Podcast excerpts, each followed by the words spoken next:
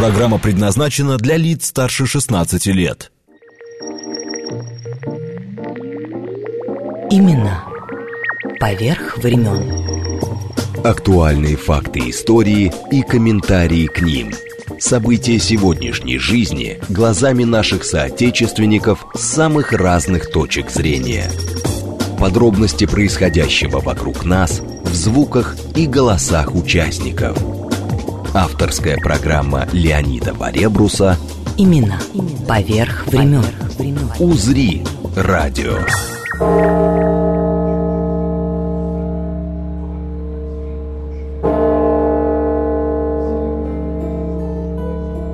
Четвертый Иисакий.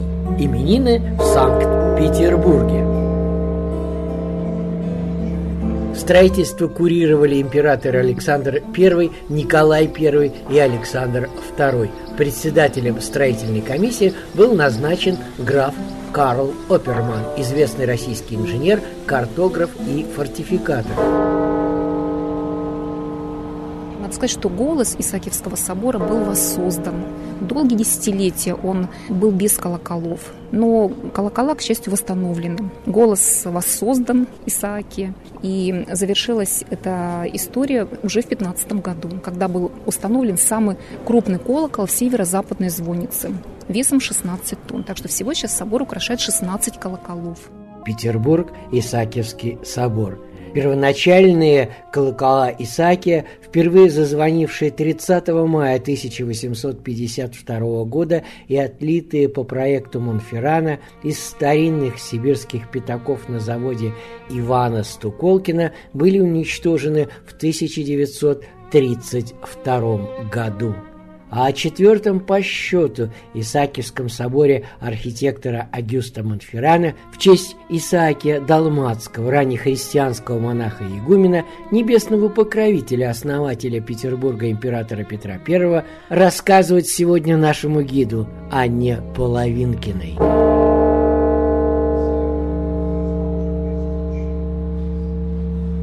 Вообще удивительно. Самое главное, что конструкция вроде бы совершенно простая. Вот этот язык прикреплен э, к тросу, к металлическому. Э, это все, естественно, на опоре. Э, колесо такое. Да, через блок крепится противоположной колонне. Значит, за этот трос репшнуром значит, вниз э, наматывается навал мотора и происходит удар.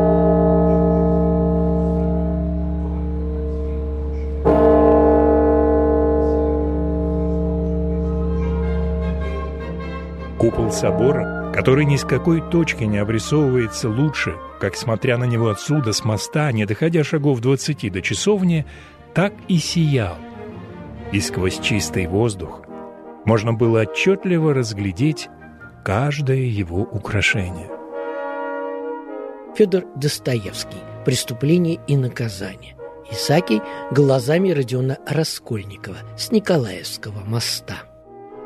Кстати, при золочении купола было использовано до 100 килограммов золота, и за всю историю существования купол не требовал повторного золочения. Его лишь два раза промывали. Первый – после Великой Отечественной войны, когда смывали защитную краску – второй раз к трехсотлетию Петербурга. Надо отчетливо понимать, что при возведении Сакивского собора Монферран стремился использовать приемы и принципы античного зодчества. Он впоследствии вспоминал, что мы очень долго изучали искусство древних с тем, чтобы от их прекрасных памятников взять то, чему могли бы мы с достоинством подражать. Показательство тому, что как раз старались взять самое лучшее, да, вот, и, так сказать, подражать, конечно, лучшим образцам античного зодчества, как раз это этот самый портик, где мы с вами находимся. 16 колонны, портик, а, южного фасада. Надо сказать, что еще несколько лет назад мой коллега, а ныне это преподаватель Санкт-Петербургского госуниверситета Олег Анатольевич Любезников, убедительно доказал, что прообразом для этих 16 колонных портиков северного и южного фасадов является портик Агриппа, портик римского пантеона. Можете представить? А тут ворота Гиберти, я бы сказал, такой в увеличенном размере. Да, вы совершенно правы. Вот эти горельефы великолепные. Александр Невский, вот у нас здесь вот слева мы видим с вами. Причем не в монашеском одеянии, как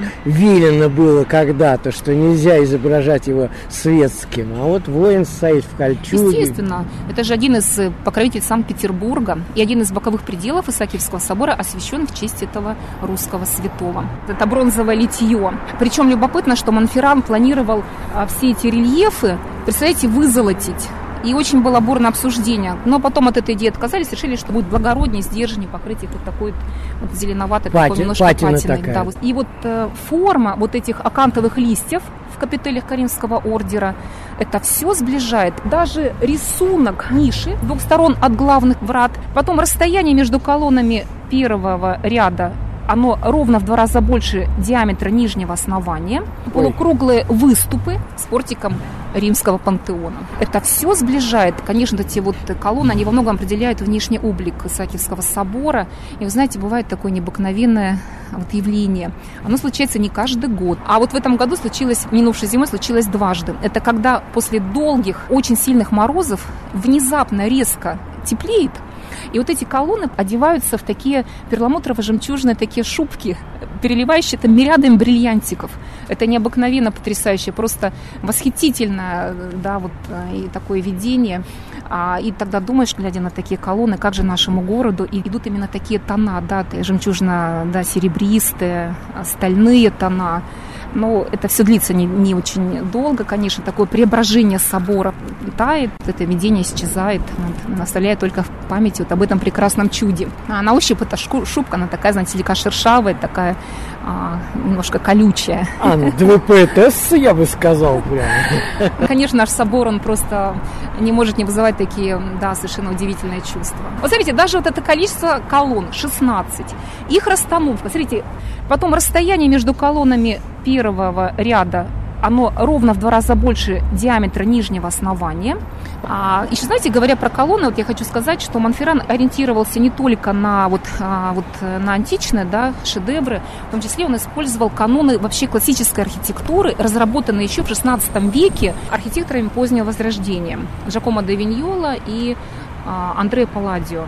Что далеко ходить? Вот за сказать, единицу измерения брали, вы знаете, диаметр нижнего основания колонны. Он у нас диаметр 1,79. А высота базы в соответствии с канонами Жакомо де Виньолы а, ровно половина от диаметра. И можете представить, у нас диаметр 1,79, а высота базы 0,895 тысячных. Представляете, метра. Да. А в соответствии, например, с каноном Андрея Паллади, высота ствола, то есть самой колонны, она в 9,5 раз больше вот этого самого диаметра. У нас диаметр, повторю, 1,79, а высота 17 метров. Раньше было принято в основании таких зданий закладывать э, какие-то памятные медали. И вот Монферран, он последовал тоже этому принципу, он его использовал. Знаете, как раньше писали, что это очень важно запечатлеть в памяти потомков сооружение крупных зданий, очень важных, посредством, как писали, заложения воные памятных медалей и монет. И вот наш собор, он не исключение. У нас 48 колонн, и под каждой колонной, можете представить, лежит одна медаль в свинцовых ковчишках. Она выбита в памяти в Александре Первом. Так вот, представляете, четыре платиновые медали, по одной платиновой медали в каждом портике, поровну серебряной и бронзовой медали. По поводу этих колонн, конечно, нужно понимать, что сюда они доставлялись из Финляндии не в таком прекрасном виде отесанном гладко. Они были такие, знаете, заготовки грубо такие обработанные, фактически а, каменные глыбы, ну такие в черни приготовленные колонны. И сюда Ну, вырублены были Вырублены, прям, да. да. Ну, так примерно форма в них была угадывалась. Высота сколько у нас здесь? А, 17 метров А, вот да. высота ствола, и база, как, ну, повторю, это вот Ну да. ровно половина ди- 1,79, это колонны. я помню. Так вот, их сюда доставляли на баржах пароходами и парусными судами к специально построенной временной деревянной пристани неподалеку от строящегося здания. Разгружали, их сюда перекатывали уже к сараям, где их обрабатывали. Их перекатывали по сосновым бревнам, используя смоляные канаты. А уже в сараях обрабатывали, в сухих сараях по 16 колонн в каждом. И над ними работали одновременно более 100 человек. Для обработки одной колонны э, уходило не менее полугода, можете представить. Это была очень важная, конечно, очень ответственная работа. И а, этот контракт на их выполнение выиграл, получил Архип Шихин. Он обязался поставить самых лучших каменотесов того времени. Таких настоящих профессионалов, которые имели уже колоссальный опыт в работе с этими да, вот каменными глыбами, умели их обтесывать, полировать. И Монферран Монферран понимал, какая это ответственная работа, он собственноручно вычертил чертеж для шаблона, а, чертеж шаблона для чистовой отделки этих колонн. Поэтому поначалу были обтесаны, отполированы только две колонны, и они служили примерами уже для всех остальных последующих совершенно необычная история. Для того, чтобы колонну выкатить из сарая к месту установки, необходимо было ее там же в сарае развернуть. Можете представить? А чтобы это? избежать несчастных случаев, Монферран собственноручно, а, ну, можно сказать, изобрел такую машину для разворота колонн. Да, мы бы сейчас ее назвали эту машину поворотным кругом. Главный элемент этого поворотного круга – это такие, знаете, чугунные а, окружности с желобами и 80 чугунных шаров. Это такая конструкция весом более чем 18 тонн. Ну, фактически, знаете, Монферран изобрел такой гигантский подшипник с вертикальной осью вращения. И вот уже, соответственно, там в сараях колонны разворачивали, выкатывали их, уже здесь их устанавливали при помощи вот этих вот лесов, да, активное участие в разработке которой принял талантливый инженер Августин Бетанкур. Как их поднимали, мы посмотрим внутри. Оставьте что-нибудь для второй части нашего эфира. А то мы сейчас все расскажем тут. Давайте теперь, вот сейчас мы подойдем к, витражу, его хорошо, видно. Но, кстати говоря, на колоннах-то, смотрите, все осталось э, Подойдем выбоины. Да. да, да, мы как раз идем в Вот эти выбоины, это же все с блокадных времен. Хотя прямое попадание артиллерийского снаряда было только только одно, 14 мая 42 года, а вот в юго-западном а, углу у нас на своде малого купола разорвался снаряд. Но были еще множественные удары осколками снарядов. Вот, например, 29 октября 41 года вот в той северо-западной части, как раз мы где неподалеку с вами находимся, упал мощный фугасный снаряд была очень большая воронка, и осколки разлетелись. Были повреждены все колонны, фактически все колонны северного портика, обращенного к Неве, и колонны западного тоже. И вот некоторые следы специально сохранили. Там были вырваны куски гранита, там глубина от 3 до 5 сантиметров.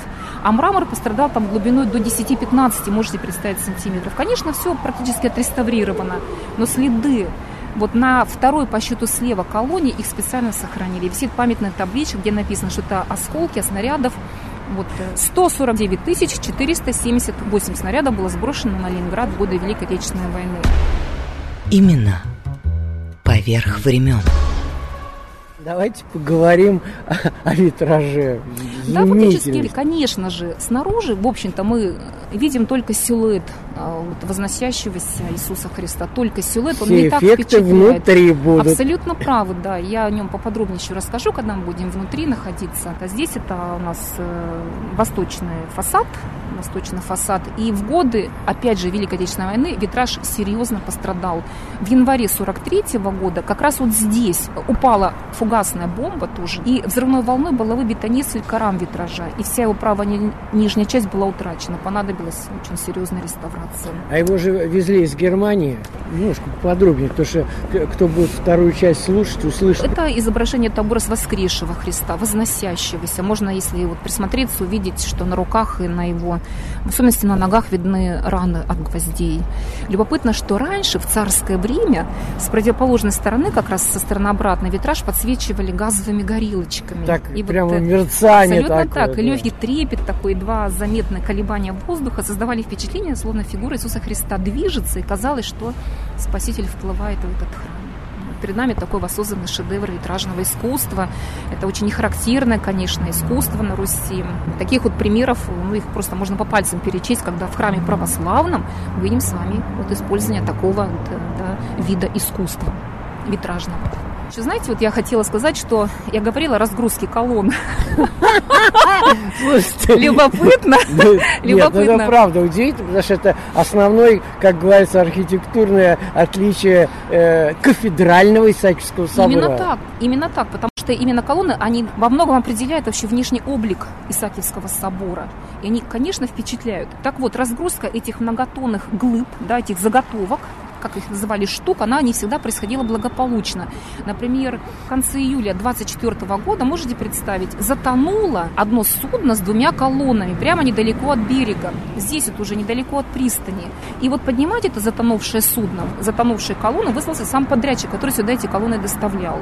Он э, привлек своих 40 работных людей, 600 солдат он нанял. Можете представить этот подрядчик? И это была, конечно, такая совершенно необыкновенная операция. За ней наблюдал английский посол, другие, как писали господа иностранцы, и президент Императорской академии художеств Алексей Николаевич Оленин, который впоследствии в докладной записке э, сообщал, что все работы были проведены меньше, чем за два часа, что ни один рабочий даже пальца не отцарапал и ни одна веревочка не треснула.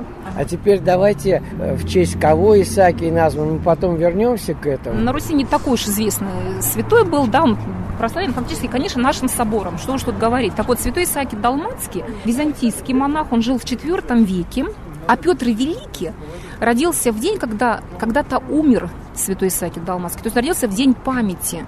Церковь почитает не день рождения святого, а день его смерти, потому что он рожден для новой жизни, для вечной жизни. По старому стилю это 30 мая. А по-новому 12... это 12 июня. Как ни странно, день рождения Петра I 9 июня. Это произошло с переходом нашей страны на григорианский календарь. И там пошло расхождение. А в, э, в начале 18 века эти дни как раз-то совпадали. Слушайте, а там же вот на фронтоне вот сейчас потихоньку... века эти дни совпадали. Дойдем mm-hmm. туда, там же он изображен, кстати говоря, и Монферран с Исаакием тоже как раз это эти восхитительные эти фронтоны.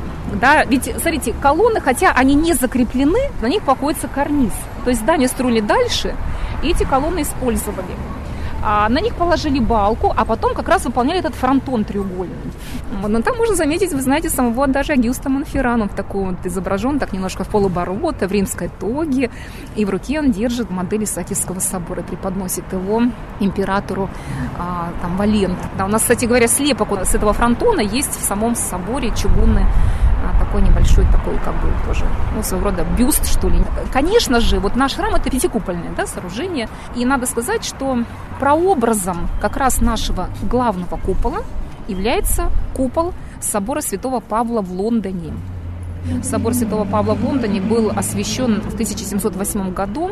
И, конечно, уже к тому времени вот эта вот конструкция купола, она уже, знаете, прошла проверкой времени. И Монферран применяет именно эту трехчастную систему купола вот в соборе Святого Павла в Лондоне, там тоже нижняя часть, сферическая оболочка, да, там потом среднеконическая, наружная.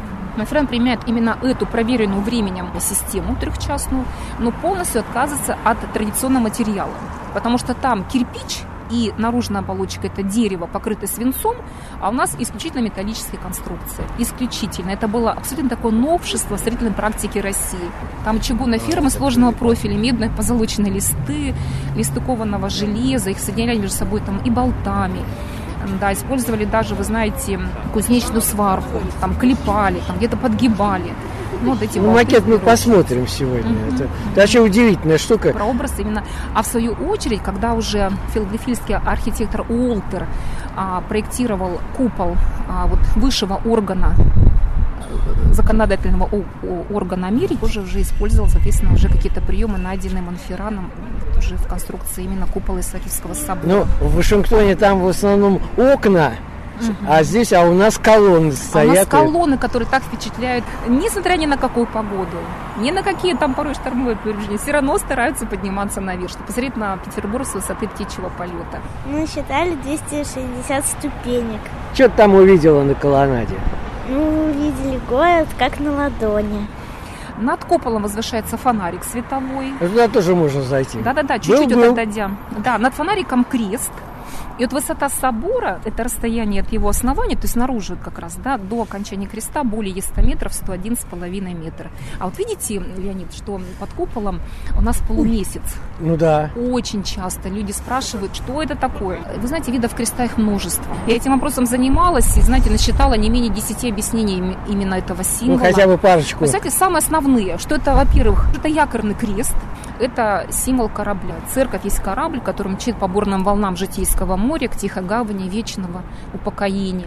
Однозначно можно сказать, что никакого отношения к исламу этот крест наш не имеет, потому что Он встречается еще в ранних христианских катакомбах, это первый-второй века христианства, а наш сам возник в седьмом веке.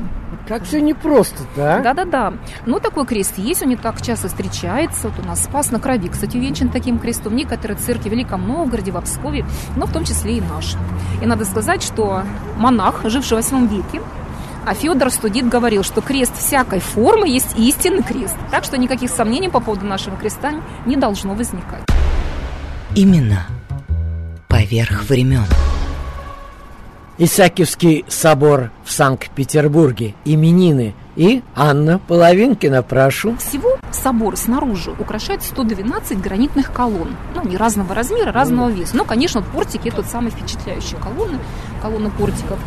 Но фасад они облицованы мрамором. И вы знаете, мрамором русский, альский. То есть его добывали. Очень необычный, кстати. Да, его добывали э, в Северном Приладожье, Карелии, близ местечка Рускеала. Им же у нас вот облицованы как раз, видите, фасады здания. И пол, пол в соборе, он а, выполнен именно вот э, этим камнем. Надо сказать, что одновременно с возведением колонн, с их заготовкой шли работы по отливке вот этих вот э, бронзовых баз и капителей. И было, кстати, ну, просто уже... пояснить, кто не знает, капитель это э, то, что венчает колонну. Ну, в общем-то, да. Скажем так, колонна, три части, несомненно. Это вот сам ствол, ну, стержень, да, вот как бы фуст его называют, ну, сама как бы колонна. Потом это ее непосредственно база и всегда капители наверху. Ну, есть разный ордер, но вот у нас колонны Каринского ордера. Есть еще дорический, самый простой, дорический там много. и анический, тосканский, да, у нас Каринский, ну, не знаю, один из самых Смешанный, да.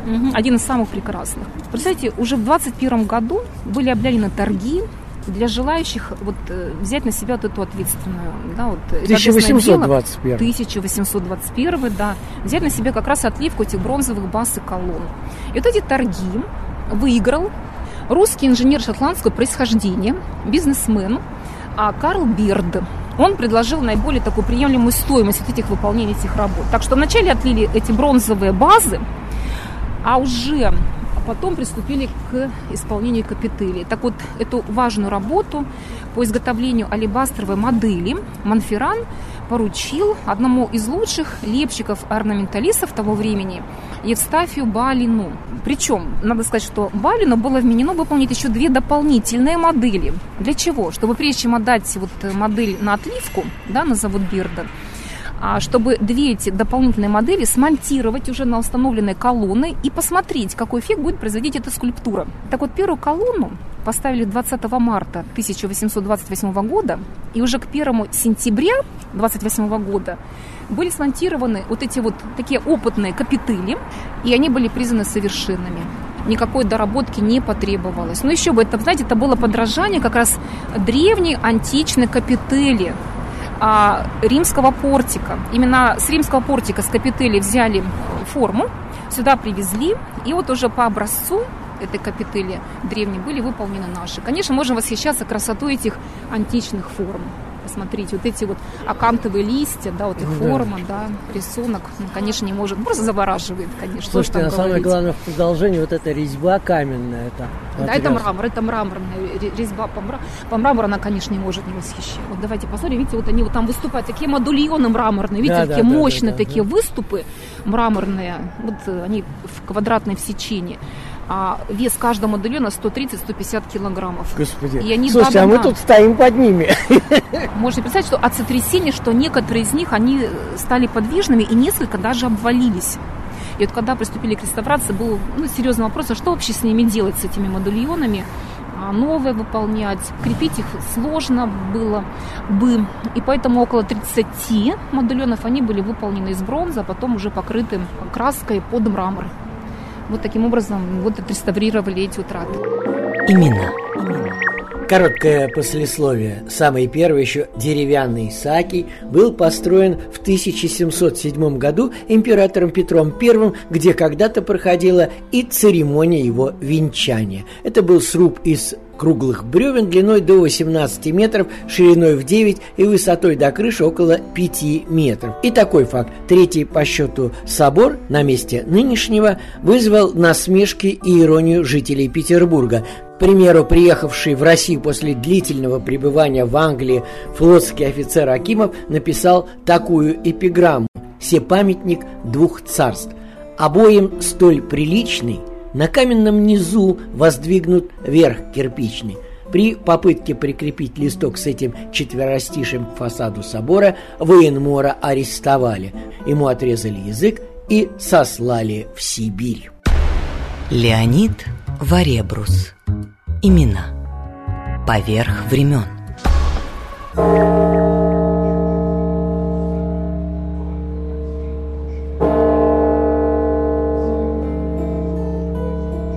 Четвертый Иисакий.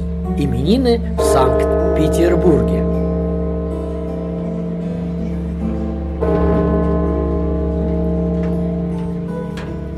Строительство курировали император Александр I, Николай I и Александр II. Председателем строительной комиссии был назначен граф Карл Оперман, известный российский инженер, картограф и фортификатор, участник, кстати, наполеоновских войн. Лишь после 40 лет этого долгостроя четвертый по счету Исаки осветили в память Исакия Далматского небесного святого Петра I 12 июня по нашему уже стилю. Неудивительно, что столь грандиозное сооружение Агюста Монферрана – объект всемирного наследия под номером 540 по реестру ЮНЕСКО.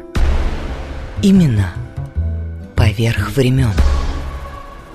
Пора открыть одну из грандиозных дверей, отлитых из бронзы с рамами из дуба, со скульптурами Джованни Витали площадью в 42 квадратных метра каждая. Пока я это говорил, Анна Половинкина, наш гид, попила кофе и готова продолжать рассказ. Эта история началась с э, яркого намерения императора Александра I построить собор, который стал бы настоящим украшением столицы Российской империи. И поэтому были объявлены конкурсы, они проходили два раза, но один ни другой результата не принесли никакого. Ну и в итоге вот э, вся эта сложная история завершилась тем, что главным архитектором Исаакиевского собора был назначен француз, мало кому тогда известный, Агюст Рикардо Монферран. А началось с забивки свай. Под собором 24 тысячи просмоленных сосновых свай, каждой длиной 6,5 метров. Слушайте, ну тут грех не сказать про главное техническое достоинство я думаю, про металлические конструкции, колонны. Тут, как говорится, мы просто с Аней идем, и я вот заодно смотрю здесь уже просто про двери грех не сказать, такие галиефы. У нас величественные двери, их три, впечатляет многих, но думают, что это дуб. Но дуб – это основа. А металл, то, что мы видим сверху, же. это металл. Это металл, литье из бронзы. И надо сказать, что весит дверь более 20 тонн. Открывать их достаточно легко. Там встроены специальные зубчатые механизмы, старинные механизмы. Дверь открывает и сейчас. Открывает двери по большим церковным праздникам, конечно. В наш праздник престольный, в День Святого Исааки. Мы его традиционно отмечаем 12 июня. Крестный ход на вербное воскресенье, ну и так далее. Несколько раз в год это происходит. Самое время Петра Первого вспомнить. Да. Дело в том, что День памяти Святого святого Исаакия совпал с днем рождения Петра I. В XVIII веке это совпало. Любопытно, что сейчас эти даты не совпадают. По новому стилю день рождения Петра I 9 июня, а день святого Исаакия на три дня позже, 12 числа. Слушайте, ну какие история. двери? Витали знал, что лить? Да, здесь, конечно, разная система вот использована перспективы. На первом плане фактически круглая скульптура, да, потом высокий рельеф и, наконец, такая едва уловимая прорисовка. И, конечно, двери можно прочитать словно книгу. Все двери разные, они посвящены разным святым. Ну, вот, например, двери, перед которыми мы стоим. Западные. Они, западные двери. Да, это главный вход. Раньше такие двери называли красными. Их всегда старались украсить с особым благолепием, украсить. И вот они посвящены святым первоверховным апостолам Петру и Павлу. Левая створка посвящена святому апостолу Павлу, правая – святому апостолу Петру, в честь которого назван Петербург. Я бы сказал, почти, но это намного позже, чем э, Гиберти делал во Флоренции ну, да. свои ну, их и делали, золотые. Конечно, их и делали по образцу дверей флорентийского баптистерия. Ну вот подошли к этой конструкции. Слушайте, все народ удивляется, как это, мол, у фараонов рабы строили эти пирамиды. Вот, пожалуйста, никаких механизмов не было. Да, использовали такой подъемный портал, фактически такой деревянный подъемный кран старинный. И конструкция была достаточно проста, но мы не перестаем, конечно, восхищаться возможностей. Анна, вы знаете, так и хочется покрутить, покрутить. макет все-таки великолепно. Ну, у нас иногда наши посетители крутят, пробираются, да, через эти ограждения, крутят. Таких лебедок было, они их называют кабистан, их было 16 по 8 с каждой стороны. Ну и каждый рычаг вращали по 8 человек. Так что всего 128 человек поднимали многотонную колонну весом 114 тонн поднимали меньше, чем за час, примерно за 45 минут. Таких колонн больших 48. В окно их можно видеть. Они, безусловно, впечатляют. Это единый сплошной фрагмент гранитной скалы. Каждая колонна высотой 17 метров и вес 114 тонн, высеченный из финского морского гранита Рапакиви. Самое главное, что фронтоны тоже четыре ведь. Собор, он украшен портиками, словно древнегреческий храм. И, конечно, каждый портик, он завершается треугольным фронтоном. И там рельефы, великолепные рельефы. Два из них посвящены Иисусу Христу, а два из них посвящены святому Исаакию. Сцены из жития святого Исаакия Далматского. Даже не знаю, идти налево, направо, куда хочешь. Такая красота. И вот здесь огромные картины, в общем-то, тоже, между прочим, грандиознейшая работа, как и строительство самого собора. Ну, полотно, смотрите, высота каждой иконы почти 5 метров, можете представить. И когда-то эти иконы украшали первый ярус иконостаса. Первоначально замысел архитектора был таков, что здесь будут только живописные произведения, а уже со временем решено было живопись заменить, перевести в мозаику. И вот эти иконы, они относительно недавно были отреставрированы. И вот перед нами святой Исааки. Иконографический образ узнаваемый, в руке у него непременно свиток, а на нем изображен собор. Конечно, святой Исааки никогда храм не видел, он жил в IV веке, но так подчеркивается факт того, что здание освящено в честь этого преподобного. Ну так художнику Нефу увиделось. И Неф что... один из, конечно, любимых художников Николая I. И именно он выполнил все иконы первого яруса иконостаса, а также семь икон, которые находятся в таких нишах вот этих мощных опорных столбов пилонов, пилонная живопись. Там тоже работы художника Тимофея Нефа. Я представляю, как художники, они же практически лежа работали. Лежа, полусидя. Шейный остеохондроз был обеспечен, да, это несомненно, конечно. Работали там наверху, и наши посетители как раз часто этим фактом восхищаются и поражаются, как там возможно было трудиться. Значит, проходит масштабная реставрация живописного убранства, и они также каждый день поднимаются под своды собора и там трудятся. Ну, кстати говоря... Замечаете, вот у нас там конструкция справа в части предалтарной. Ну да. Вот у нас открывают разные объемы в храме. Ну, реставраторы их называют колодцами. Меня всегда, кстати говоря, так и тянуло. Где тайная вечеря, там же это полые скульптуры. Так хотелось туда забраться. забраться. Да. Вообще там действительно очень интересно. Там мне довелось, к счастью, побывать ну-ка, вот ну-ка, с этого на, места поподробнее. на том карнизе. Мы там ходили. Справа. А вот вообще карниз перед тайной вечерей, mm. вот идет такой карниз, да, и да, по да, нему да. можно ходить, по периметру можно пройти весь собор. И, конечно, вид совершенно другой, другой mm. на интерьер, на тот же пол, весь замысел архитектора сразу виден, конструктивное решение. Ощущаешь себя просто каким-то маленьким существом по сравнению вот с этим великим замыслом, который ну, был осуществлен. Вы, да. может быть, не помните, я-то помню в детстве. Здесь маятник Фуко туда-сюда избивал эти деревяшки. Вот. А теперь-то там ведь у нас... А, а? там голубь. Маятник Фуко здесь висел более полувека, 55 лет. Я как раз и, и говорю, пойдемте посмотрим, вон он, голубок-то полутораметровый. Маятник Фуко сейчас в памяти у всех наших посетителей, кто его видел. Сам он хранится внизу в запасниках, но на месте, на своем законном, замечу, голубь. Символ Святого Духа. Это скульптура. И слава Богу, причем императорский завод. Размах крыльев голубя более двух метров. два метра шесть сантиметров. Расстояние от одного кончика крыла до другого. Но нас с ним разделяет 93 метра. Кажется, он, конечно, совсем небольшой. Видите, он вылетает как бы из алтарной части, летит вот с восточной стороны. А вот этот грандиозный витраж, Просто ну, это, конечно, какое. это настоящее украшение собора, это, можно сказать, э, вот такая концентрация всего внимания здесь в части алтарной. Это редкий случай использования витража в убранстве Русской Православной Церкви. И поэтому, чтобы его можно было видеть в часы работы музея, именно поэтому, вопреки обыкновению, царские врата распахнуты только для того, чтобы мы смогли вот э, видеть этот витраж в полной мере. Он был выполнен в Германии, в Мюнхене к середине 19 века. Да, мастера использовали более 100 тонов цветного стекла. Собирали у нас здесь? А собирали здесь. Он сюда был в разобранном виде привезен в 1943 году. Ну вот он лежал, ждал своего звездного часа. Наконец он настал. Ну, конечно, печальная была все-таки судьба его. В годы войны треть окна была утрачена. Взрывной волной было выбито несколько его рам, и вот, конечно, потребовалась очень длительная реставрация. Она дала ему новую жизнь окну. Ну и любопытно, что раньше в царское время это окно подсвечивали с противоположной стороны газовыми горелочками, и легкий трепет, едва заметное колебание воздуха создавали впечатление, словно фигура Иисуса Христа движется, и верующим казалось, что Спаситель вплывает в этот храм. И вот над царскими вратами, над царскими вратами на вот этой вот арке Вознесись. в металле высечены слова «Возьмитесь, врата вечные, и внидит царь славы». Это строчки из 23-го псалма Давида вида. По толкованию, вот под вратами вечными подразумеваются наши грехи. Видите, эти врата, наши грехи должны быть полностью устранены, тогда вот в нашу жизнь войдет Царь Славы. Ну, так вот а, один из святов отцов разъясняет эти слова. Именно так он их понимает. И да, так что не случайно наверху эти живописи одновременно здесь и чеканка, наверное, и все вместе. Во втором ярусе это, конечно, совершенно удивительное сочетание разных видов искусств. Мы видим с вами и саму скульптуру, Иисус Христос, восседающий на престоле, в окружении ангелов, по его правую руку Матерь Божия, по левую руку Иоанн Предтеча. Посмотрите, лики у них живописные, это живопись на металле. А фоном этой композиции является еще и мозаика. Там, видите, святые, там архиереи, пиросвятители. Такое вот удивительное произведение, настоящий синтез искусств.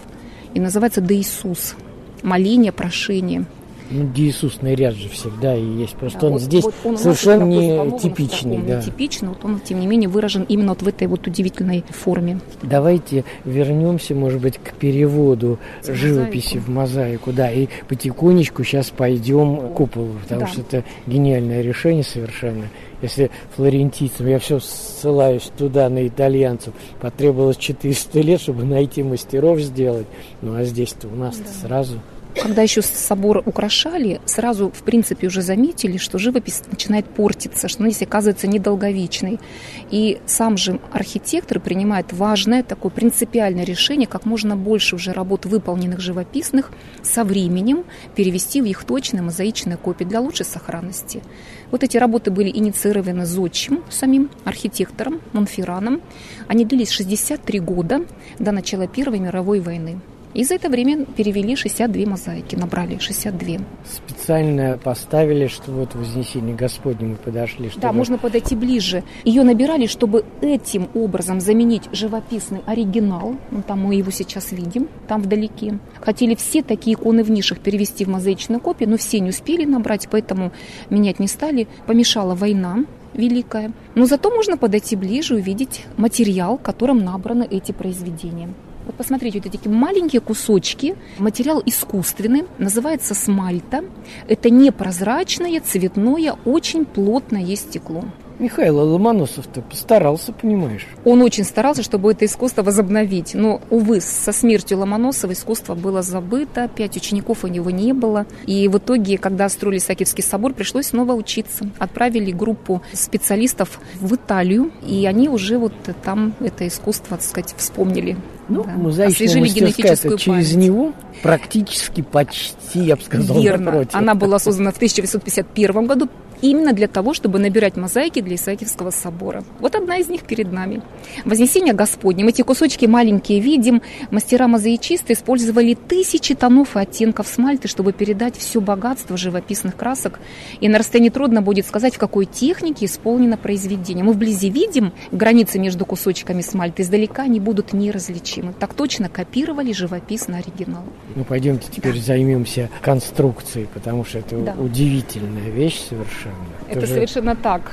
Этот купол совершенно, это конструкция исключительно только металлических частей. А здесь чугунные фирмы сложного профиля, медные позолоченные листы, листы кованого железа. Абсолютно купол металлический. Это было абсолютно новшество строительной практики России тому времени. И вот мы видим, что у него три взаимосвязанные части разной формы, и между ребрами внутренней и средней оболочек заложено около 100 тысяч пустотелых керамических цилиндров, гончаров, галосников. Они сохраняют тепло и улучшают акустику. А наружный слой покрыт трижды позолоченными медными листами. Анна, вот как подумаешь, что ты 1825 год. Площадь у нас Сенатская-то тут рядом, казалось бы, да? Когда восстание было декабристов, да, здесь да. же собор А здесь начи- начинали строить, да. Ну вот любопытно, что вот как говорят наши научные сотрудники, изучали какие-то дневники того времени, как раз, ну, кто работал в это время, и никакая информация не отражена о том дне. Вот, казалось бы, рядом строительство, так сказать, Исаакиевская деревня, где шла работа, тут же восстание, а в дневниках мне ничего не отражено. Вот это вообще Но ну, необычно очень. Про Николая Первого, который с одной стороны Исаки стоит, а и Петр Первый, да, ходят всякие истории. Дурак умного догонять, догнать. Да, да, Но мы все эти присказки, мы это, конечно, не озвучиваем. Да. А мы основываемся только, конечно, на научных фантах, ну, хотя, конечно, много каких-то вот таких легенд, каких-то рассказов иногда приходится слышать о нашем соборе. Ну, расскажите с научной точки зрения какие-нибудь, скажем, легенды есть? Нет, вот, например, стойкая легенда, которую активно эксплуатируют гиды по городу, то, что Монферран мечтал быть похороненным под сводами собора, но якобы в этом его последнем э, таком желании было отказано. Ну, но на самом деле документов никаких нет, конечно, ага. подтверждающих вот эту легенду, может быть, даже и такую, может быть, какую-то романтичную немножко, да. Наоборот, есть письмо, которое написал за три года до смерти своему другу. Он написал, что дострой Исаакиевский собор и, наконец-то, вернусь на милую моему сердцу родину. Понимаете? То есть вот этот документ есть. Ну, кстати говоря, по телеку показывают, как поднимали вот этот фильм, это просто удивительно. Мы очень давно мечтали, чтобы что-то такое было все-таки выполнено, чтобы мы ну, могли да, не на пальцах. рассказывать, да. Да-да-да. Вот представили, чтобы наглядно люди вот этот многотрудный процесс подъема колонн. К сожалению, вот хочу сказать, что уровень то ли образованности, то ли культуры все-таки падает. И сейчас все чаще и чаще к нам приходят посетители, которые не верят, что эти колонны могли сделать люди, могли их обработать, могли их поставить. Понимаете? И более того, они как раз ориентируются на источники, которые есть в интернете. А там там ну, такие пишут объяснения нашему Скажем, собору. ляпы такие а, ну да, что строили атланты, что какие-то наземные цивилизации, что люди-то не могли придумать, что никаких таких возможностей не было у них. Ну что тут, только руками приходится разводить ну, и посоветовать этим людям почаще ходить в музей и видеть шедевры мировой культуры, чтобы не удивлялись потом нашим колоннам. Ну, Атланта-то вот рядышком, тут через метров 300, через Дворцовую площадь. Да, тем более тут Атланта недалеко, можно их увидеть. Держит небо, как пилось в песне на согнутых руках. Давайте о живописи мы еще поговорим, да? Хочу сказать, что только в Исаакиевском соборе столь полно сохранилась коллекция русской монументальной историко-религиозной живописи первой половины XIX века. Это самый крупный живописный ансамбль того времени. И поэтому, чтобы его увидеть, конечно, в собор нужно прийти, он достоин того. Кроме того, здесь помимо живописи, здесь еще и мозаика. Здесь совершенно разные виды искусства. Здесь и живопись, здесь и мозаика. И, конечно, великолепная убранство каменное храма. Посмотрите, вот у нас мраморный пол, и можно заметить, что пол немного неровный, слегка волнистый. Это мы видим с вами явственно следы времени. 12 июня гады. собор был открыт и освящен. И, конечно, невозможно сказать, сколько миллионов людей до нас прошли по этому мраморному полу. Мы сейчас по нему идем, тоже свою лепту, в общем, вносим. А малахит? Да. Конечно, самый нарядный, самый красочный камень впереди. Мы видим с вами колонны синие и зеленые. Это не мрамор, Синяя колонна – это лазурит, они выполнены из афганского камня, а зеленые колонны, их там 10, из уральского малахита. Это Обалдеть. великолепное убранство, вот это вот многоцветие, такая насыщенность цвета, плюс э, соединение с позолотой, столь щедро используемое в оформлении иконостаса. Здесь и кубы, оставляет незабываемый эффект несомненно. Но заметьте, что эти колонны, они, конечно же, не цельные. Снаружи все колонны монолитные. Снаружи здание украшает 112 цельных гранитных колонн. Это единственное в мире здание, которое украшает такое количество 112 цельных колонн, высеченных из гранита. А те мозаичные, у них внутри специальная конструкции бронзовые, которые облицованы тонкими пластинками дорогого камня. Их подбирали в технике мозаики по цвету и по рисунку. Да, издалека кажутся как будто бы цельные. Хочу сказать, что Исаакиевский собор – четвертая церковь в Петербурге по счету, которая называется Исаакиевской. То есть у собора были предшественницы, были еще три церкви, освященные в честь преподобного Исаакия Далматского. И свою историю он ведет со времен Петра Первого с маленькой скромной деревянной церкви. Сейчас на ее месте находится здание, даже не здание, а рядом с Адмиралтейством. Там фонтан возле Адмиралтейства функционирует. На месте второй сейчас... Он, по-моему, там венчался Петр. В походном дневнике Петра в 1712 году было написано «Венчание Его Величества в Исаакиевском соборе». Даже собором называли маленькую скромную церковь, такую маленькую, что верующие даже жаловались в окна во время службы, заглядывали козы. Очень скромным здание было. Но потом построили вторую церковь. Сейчас на ее месте памятник Петру Великому медный всадник. А вот третья церковь, она была прямо здесь, на этом месте. То есть хотели построить все лучше, а все красивее, найти как можно лучшее место расположения. Ну, не зря император потом велел третий Исаки разобрать. Да, когда третью церковь строили, потом все-таки это строительство затянулось. Эта история такая очень длительная, драматичная. И мрамор, вот той церкви был перевезен на строительство Михайловского замка. Дело в том, что начинали третью церковь строить при а, Екатерине Великой. же отсюда, кстати говоря. А должны были достроить при Павле Первом, так? Но он решил как можно быстрее церковь достроить третью, как можно более экономно. И поэтому мрамор, который был предназначен для строительства Исаакиевского собора, он перевез в Михайловский замок. Ну, по его велению, конечно, было перевезено. Поэтому тут достроили на скорую руку. До карниза он был облицован мрамором, выше карниза кирпичом. Поэтому получилось, конечно, здание такое, Не то, не ну сё. да, несколько нелепое в, в- в оформлении художественном. И оно очень многим не нравилось. Вот его 34 года строили, через спустя 9 лет после открытия его решили разобрать и перестроить. И вот Слушай. на этом месте его возвели наше ныне существующее здание. Ну, конечно, всем известен факт, достаточно впечатляющий, что спустя 28 дней после освящения собора Монферран скончался. То есть 40 лет здание строили, спустя 4 недели он умер. В память о нем Александр Дюма писал так. Когда наши нации воевали, да, русская и французская, союз искусства устоял.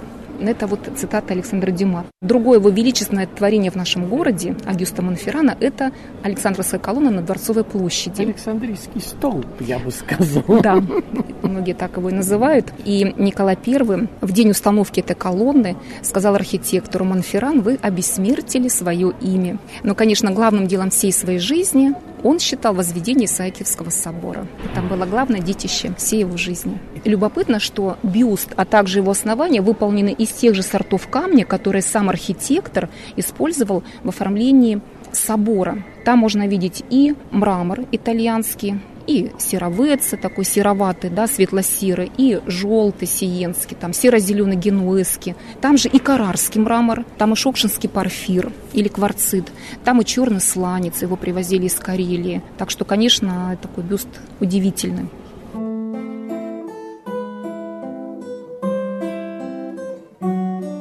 Как вы убедились, в этом соборе, когда-то кафедральном и одном из трех в Российской империи государственных, плюс Спас на крови в Петербурге и Христа Спасителя в Москве, необычно все, начиная от первопроходческих находок Агюста Монферрана, которому император Александр I поручил строительство, до уникальных операций по подъему и установке многотонных монолитных гранитных колонн, периоду живописи новым тогда способом в мозаичные картины, на каждую из которых мастерам, кстати, требовалось около года работы, потрясающего витража из пергаментного стекла с более чем сотней цветов и оттенков, созданного в Мюнхене в 1843 году по рисунку художника фон Гессена и собранного уже здесь, на Неве, а также отделки из десятков сортов мраморов, минералов, наконец, до впервые примененных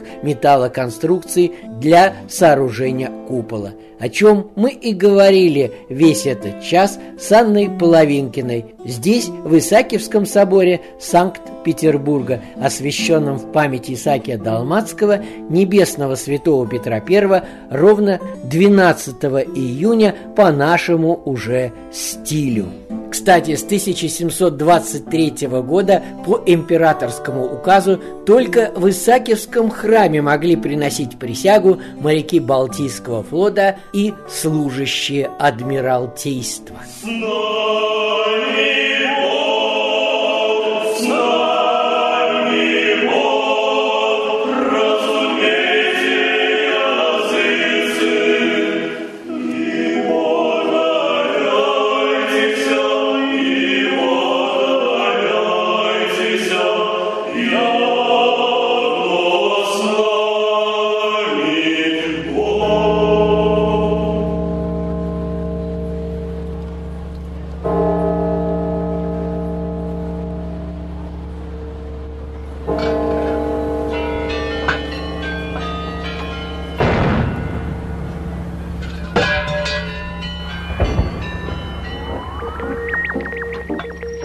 Леонид Варебрус. Имена. Поверх времен, Поверх времен.